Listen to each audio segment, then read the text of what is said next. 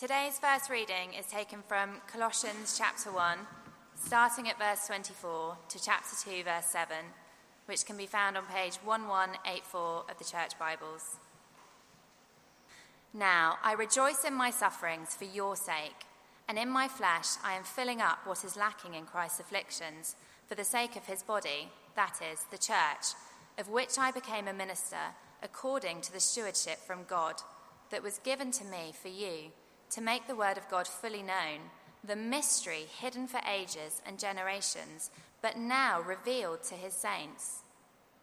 To them, God chose to make known how great among the Gentiles are the riches of the glory of this mystery, which is Christ in you, the hope of glory. Him we proclaim, warning everyone and teaching everyone with all wisdom, that we may present everyone mature in Christ. For this I toil, struggling with all his energy that he powerfully works within me.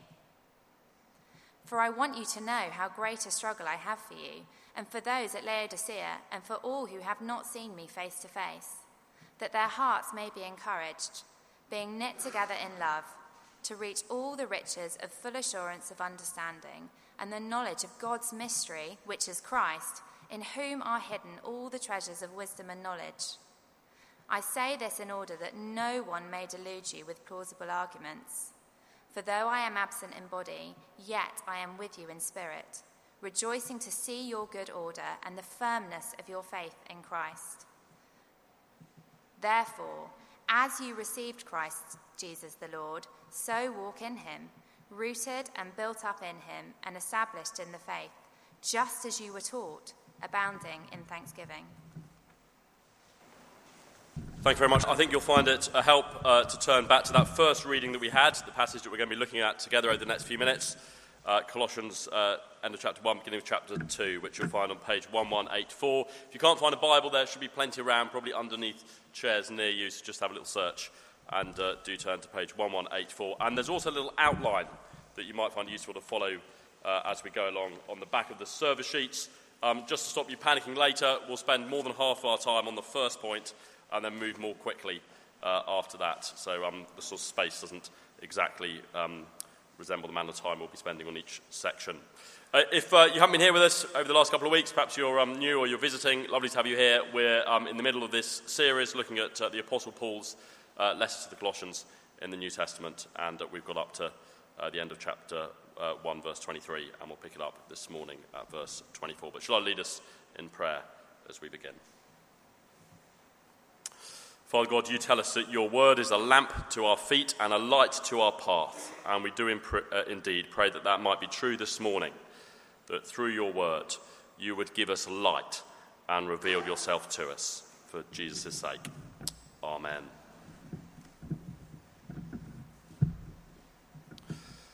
Will the real Jesus please stand up? If we were to ask people on the street their view of Jesus Christ, or even went along to different churches this morning, we'd find there would be many different Jesuses on offer. So, for the skeptic on the street, there's Jesus the man, the Jesus who's an inspirational example and teacher, but nothing more than that. There's Jesus the myth, the Jesus who supposedly never existed, or Jesus the martyr, the Jesus who ultimately failed but gave his life for a cause. Or perhaps Jesus the moralist, the Jesus who stands in judgment over others with his restrictive standards. Or do a tour of different churches and you may find Jesus the campaigner, the Jesus who's a sort of co opted in support of various pet causes. Or Jesus the crutch, the Jesus who's there primarily, it seems, to help us in times of crisis. Or Jesus the comforter, the Jesus who offers me health and wealth, freedom and fulfillment, solace and satisfaction. Historically, there's been Jesus the Crusader, the Jesus who'd have us take up arms. And then we have the sanitized Jesus, the Jesus whose radical call is overlooked and so who's never threatening, but approves of all my lifestyle choices and decisions. There's a sentimental Jesus of the primary school assembly, who we nod along to at Christmas, a cute little baby in a manger perhaps. And then there's also the Jesus we were considering last week here at Grace Church when we looked at the previous few verses in Colossians chapter 1. Not the sanitized or sentimental version, but the supreme Jesus. The awesome Jesus who can't simply be applauded from a distance or admired at Christmas, because as we saw in those verses, all things were made by him and were made for him. A Jesus who therefore holds a claim over our lives, and yet, as we saw last week, who's also offered up his life that we might know forgiveness and enjoy relationship with him. Now, as well as that one that the Bible gives us, in one form or other, there will be churches this morning offering most of those other different caricatures of Jesus that we mentioned. And while most of them are based on some aspect of truth, one of the bewildering things for the person who isn't a committed follower of Jesus, and it may be that there are one or two uh, here like that this morning, and you're very welcome, is to know which of these Jesuses is the true Jesus. Will the real Jesus please stand up? Last week we saw that Jesus is not only supreme, but also sufficient. Sufficient for revelation, revealing God to us, and sufficient for reconciliation, reconciling us to God. Those of us who've been here over the last couple of Sundays will remember that the Apostle Paul, who wrote this letter, uh, Paul, uh, that man who's at conversion and commission, we were just reading about in that uh, second reading we had uh, from Acts chapter 9, he was called Saul at the time. Uh, Paul, who wrote this letter, writes to the Colossians to tell them to stick with Jesus because Jesus is all we need. Stick with Jesus because Jesus is all you need. That's the message of Colossians as we've summarized it so far. We don't need more than Jesus to be brought back into relationship with God. Jesus has done it all by dying on the cross, so we don't need to top it up with religious rituals or good works. And we don't need more than Jesus to know what God's like. Jesus is the image of God, and so has revealed himself to us fully. But the question for us this morning, whether we come to those claims as a skeptic needing convincing, or perhaps a confused believer needing confidence, is how can we trust that the view of Jesus given to us here in the Bible, the Jesus who not just Colossians, but the whole Bible paints as absolutely supreme and sufficient, how, we can, how can we be sure he is the authentic Jesus, that Paul's Jesus is indeed the real Jesus. Well, that's the issue, the next little section of Colossians addresses, and we're going to consider it this morning under two headings, as you'll see on the outline on the back of the service sheet. So, first of all, the sufficiency of Paul's ministry. The sufficiency of Paul's ministry. And that's largely verses 24 to 29, though it's a theme that's present right throughout the whole passage the sufficiency of Paul's ministry. One of the puzzling things about our verses is how the subject of them changes from the previous few verses. Verses 15 to 23 that we looked at last week, and indeed most of the letter, are all about Jesus, who he is, and what he's done. Perhaps have a look later at how often the word Christ appears throughout Colossians. And that's hardly surprising when we remember the message of the letter is Jesus' sufficiency for the Christian life. So the puzzle here is why Paul seems to stop talking about Jesus for a couple of paragraphs and suddenly starts talking about himself. Did you notice that? That shift started at the very end of last week's passage, at the end of verse 23, where if you just look back, Paul speaks of the gospel which has been proclaimed in all creation and under heaven, in all creation under heaven, and of which I, Paul, became a minister. And then look at the pronouns which follow in the subsequent verses. If the dominant pronouns in verses 15 to 23 were he and him, referring to Jesus, from verse 24 through to verse 5 of chapter 2, the pronouns which come again and again, if you just look down and skim the verses, are I and me. Paul is talking about himself. Well, what's going on here? Is Paul on an ego trip where he actually wants to steal some of the attention from Jesus? Is he self absorbed or a bit defensive here, perhaps? Well, I don't think any of those explanations fit with the picture of Paul that we get elsewhere in the New Testament. No, Paul has a very specific and good reason for talking about himself at this point in Colossians. You see, so far we've summarized the message of Colossians as stick with Jesus because Jesus is all you need. But I'm not sure that those in Colossae who seem to have been offering a different message, the sort of person Paul alludes to in chapter 2 and verse 4 of our passage, the false teachers perhaps, who the Colossians were in danger of being led astray by, I'm not sure those people would necessarily have entirely disagreed with that summary sentence that we put forward. Yes, I think some of them probably did want to add to Jesus. But others might well have agreed that Jesus is enough. Their issue, though, was that Paul's Jesus, the Jesus the Colossians had put their trust in when they heard the gospel from Epaphras, Paul's colleague, remember, wasn't enough. There's more to Jesus, they would have claimed, than what Paul has told you. In order to access everything Jesus offers and to be a truly spiritual person, to encounter him fully, you need further insights. Yes, Paul might get you to the starting line, but we can get you to the finish line and to a higher spiritual plane. Indeed, Paul, he, he's rather unspiritual, a, a bit rigid, and frankly rather unimpressive. You see, it seems these Colossians were beginning to wonder if Paul had only given them half the story when it came to Jesus or spiritual things, and there was more about the sufficient Jesus to discover. And of course, there are similar people around today who seek to add to the Jesus revealed to us by his own chosen apostles like Paul in the New Testament. Whether that comes in the form of those who offer new words from God today or extra spiritual encounters or one of those alternative views of Jesus we considered at the beginning. And perhaps we, like the Colossians, can easily begin to wonder or worry that there may be more to Jesus than what Paul and others have revealed in the Bible, and we fear we're therefore missing out. We can be tempted to look elsewhere. And that's why Paul is at pains in these verses to stress that not only is Jesus sufficient, what we saw last week, but his Jesus is sufficient. His own ministry is sufficient for the Colossians and indeed us to know everything we need to know about the Jesus who reveals everything we need to know about God. When it comes to Jesus, Paul's ministry is sufficient. Let's just notice how Paul establishes his credentials on this point. Have a look down with me at verse 24.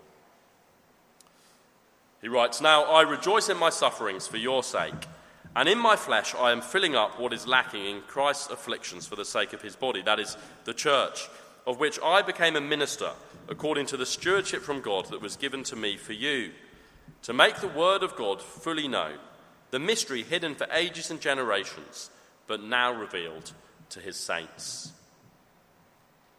Maybe that one of the arguments Paul's opponents had used to question whether he really was to be trusted about Jesus was his suffering.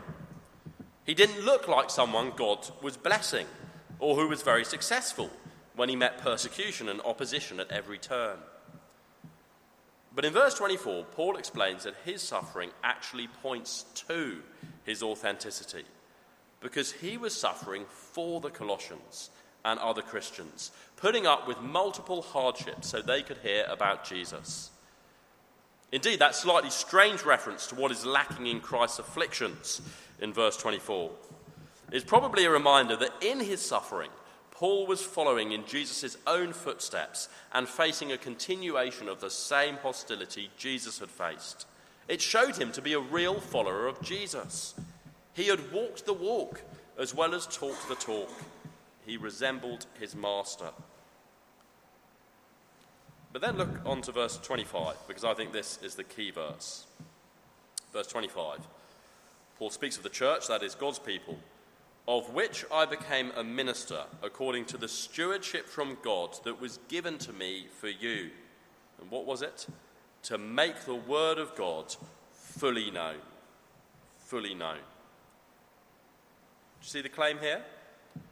Paul was appointed by God himself, he has God's authority. And the ministry he was given was to make the word of God fully known, not partially, but fully. Get the same idea a couple of a few verses later in verse 28. Have a look down there. Him we proclaim, warning everyone and teaching everyone with all wisdom. Paul and the other apostles, notice the we in verse 28, Paul and the other apostles' teaching includes all the wisdom that's needed for Christians to know God and to grow as Christians. It's not that we need Paul's testimony, but also needs something else, something different or more contemporary perhaps. No, Paul has made the Word of God fully known. His ministry is sufficient. And this is, of course, very good news. Because in a world where people are desperately searching for answers, searching for spiritual truth, we can know where to find it. In a world where Christians can be bewildered by multiple different versions of Jesus that are, on offer and are desperately seeking greater knowledge of Him but don't know where to turn, we know where to find it. Because here in the pages of the Bible, the place where we, of course, can read Paul and all the, and the other apostles today, the Word of God has been made fully known. Just look at the extent of Paul's claim here. In verse 26, he explains that what has been revealed through him, the good news he unpacks in verse 27 that everyone can have a relationship with Jesus, was previously a mystery hidden for ages and generations. But now, what was once a mystery has been made known through Paul. So the search is over. We're no longer in the dark. We can know about God and His verdict on our lives and how we can be put right with Him and everything there is to know about Him this side of heaven. We don't need to look to astrology or Ouija boards for spiritual insight, nor do we need popes or new prophets to add to the Bible today with additional insights about Jesus, because the Bible fully reveals the Jesus who fully reveals God. It's very good news, I think. One of the many recent rows in Parliament has concerned whether or not the government should be forced to reveal its own dossiers on various issues, such as the effects of a no deal Brexit. And I think I'm right in saying that one of the reasons there was a row was because some had accused the government of not releasing the full documents or of only giving a redacted version, leaving some, I guess, with a fear there's more information out there we don't know about. Now, I'm not wanting to make a comment on the rights and wrongs of any of that, but the good news is that when it comes to Jesus, the one who reveals God, Paul has given us the full, unredacted version. We don't need to fear there's more information we don't know about, or that we need to go elsewhere to access additional insights. Paul has made Jesus fully known. And before we move on, in case the Colossians were still tempted to doubt Paul's authority or sufficiency and therefore look elsewhere, uh, notice how else he seeks to reassure them in verse 29. He speaks of his toil and struggle, which uh, in verse 1 of chapter 2 we discover was on behalf of the Colossians themselves. Or in verse 5, he, we're told that he rejoices in the Colossians' faith and that they had been holding firm despite the temptation to look elsewhere for spiritual insight. You see, Paul cared for the Colossians, he loved them, and he worked hard for them. They could trust him because he put his money where his mouth was and sought their benefit. He wasn't just in it for himself or shut away in the comfort of his own ivory tower. And incidentally, isn't this very different from the contemporary caricature of the Apostle Paul that we so often get as being somehow cold or cerebral or unloving or harsh? Because here we see he was anything but that. He was deeply committed to those he served and full of joy as he ministered to them. Yeah, sure, what Paul teaches doesn't always fit comfortably with our 21st century Christian, uh, 21st century uh, secular culture. But Colossians 1 tells us Paul is simply the mouthpiece for making God's word known. So to reject his teaching is to reject God's teaching. We need to take Paul seriously. We're not at liberty to say, I like Jesus, but not Paul, as if we can divorce Paul's authority and ministry from the commission Jesus gave him, which we uh, read about, of course, earlier in that reading from Acts 9 nor are we at liberty to have a Christianity which sidelines or disagrees with Paul's writings. So I actually think at this point we need to tweak or sharpen our summary sentence for Colossians. Remember our working summary has been stick with Jesus because Jesus is all you need. But I wonder whether actually it'd be more accurate to summarize Colossians in this way stick with Paul's Jesus because Paul's Jesus is all you need.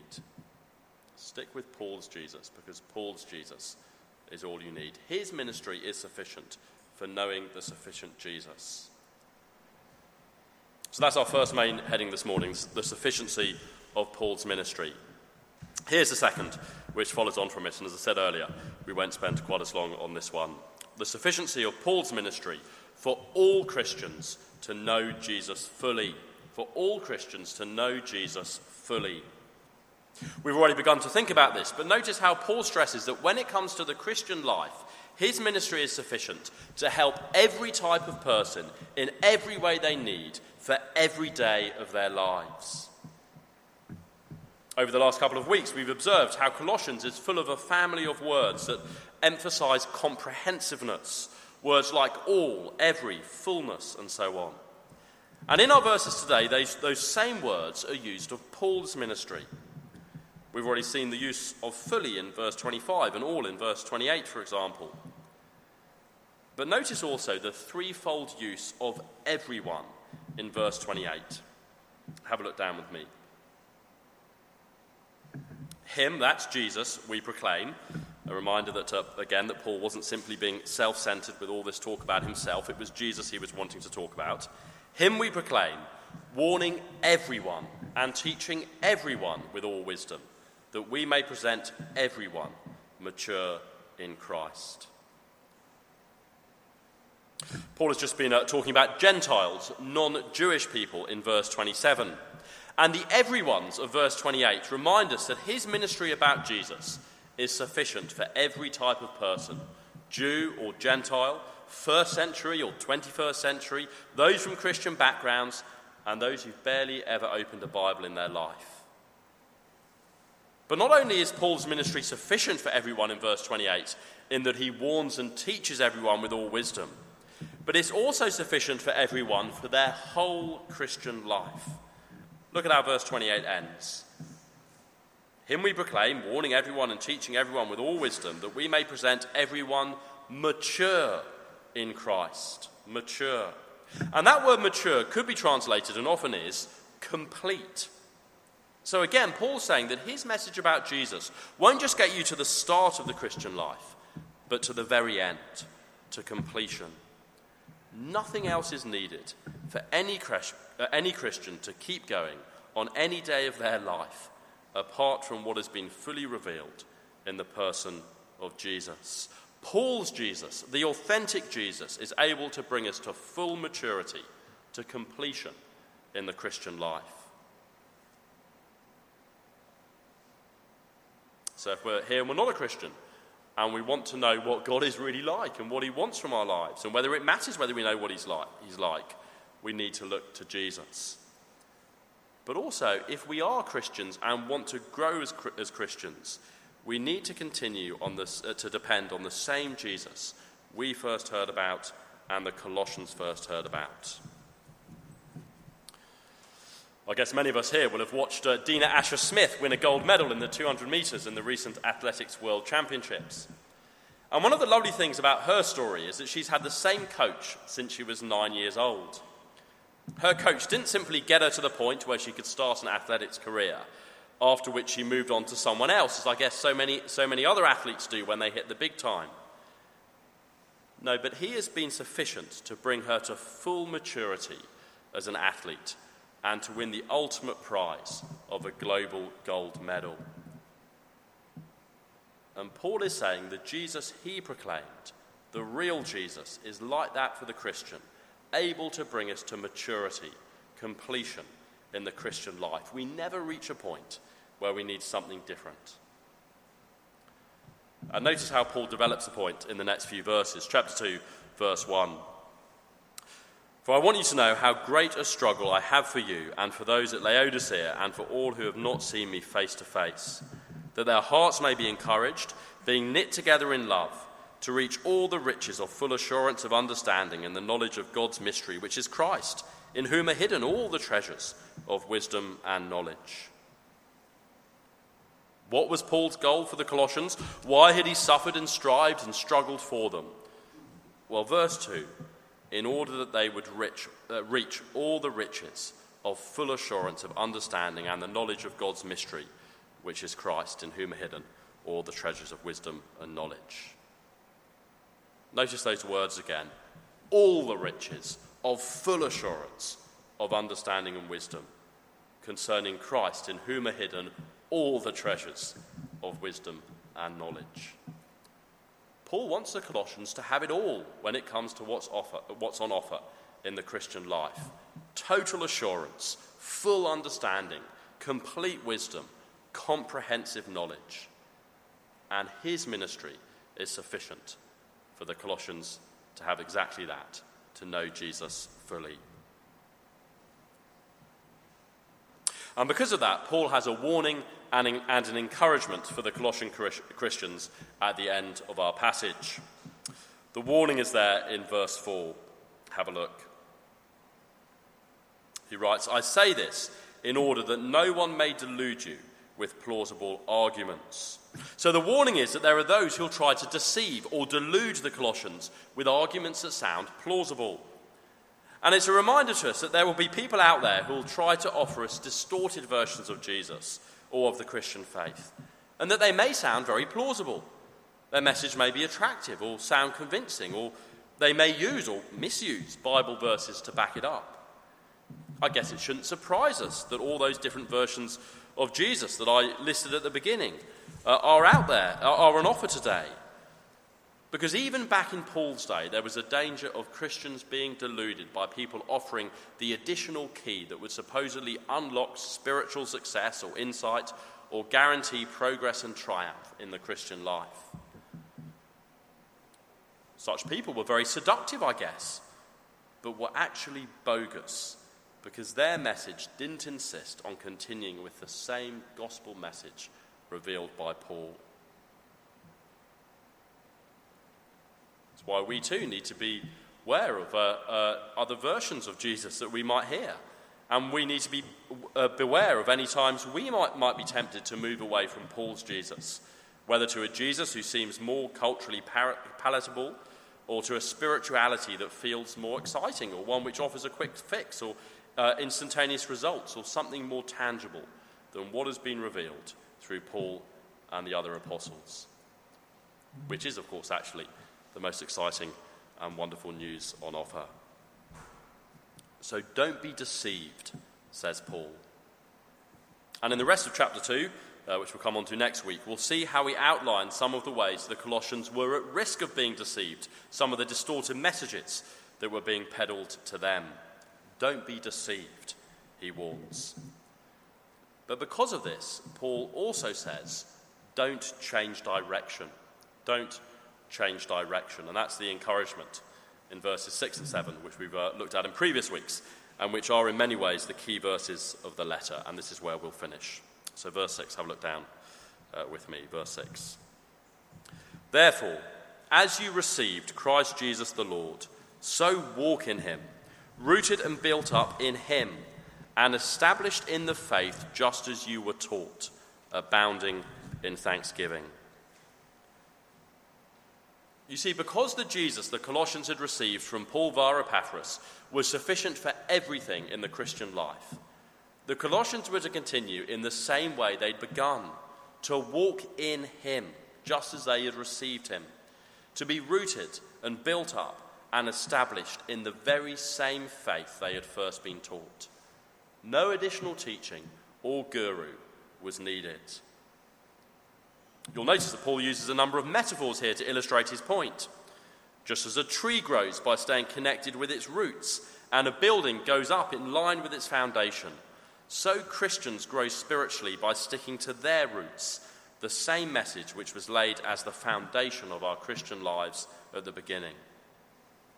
Healthy trees and stable buildings don't suddenly veer off in a completely different direction from their roots or foundations, and nor are we to do so as Christians but rather to continue to walk in the same direction we started off, because the Jesus we walk in is utterly sufficient until the very end of our lives in this world.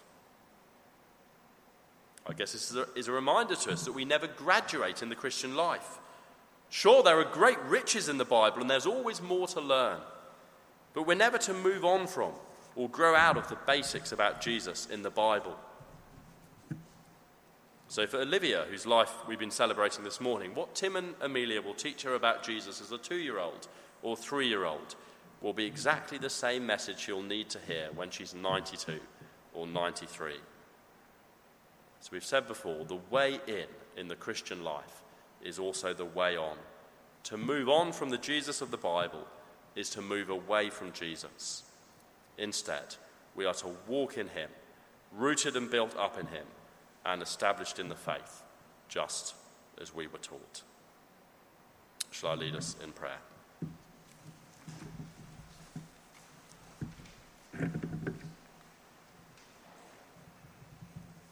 Therefore, as you received Christ Jesus the Lord, so walk in him, rooted and built up in him, and established in the faith, just as you were taught, abounding in thanksgiving.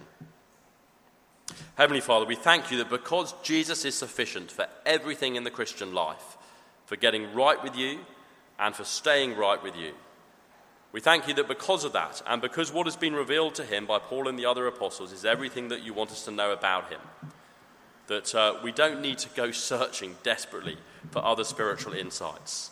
And so we pray that you would indeed help us to be those who continue in the same way that we started in the Christian life, to walk in Jesus, to be established in the faith that we were taught, and because we are so grateful that Jesus has done it all, to be abounding in thanksgiving. And we ask it for his name's sake. Amen.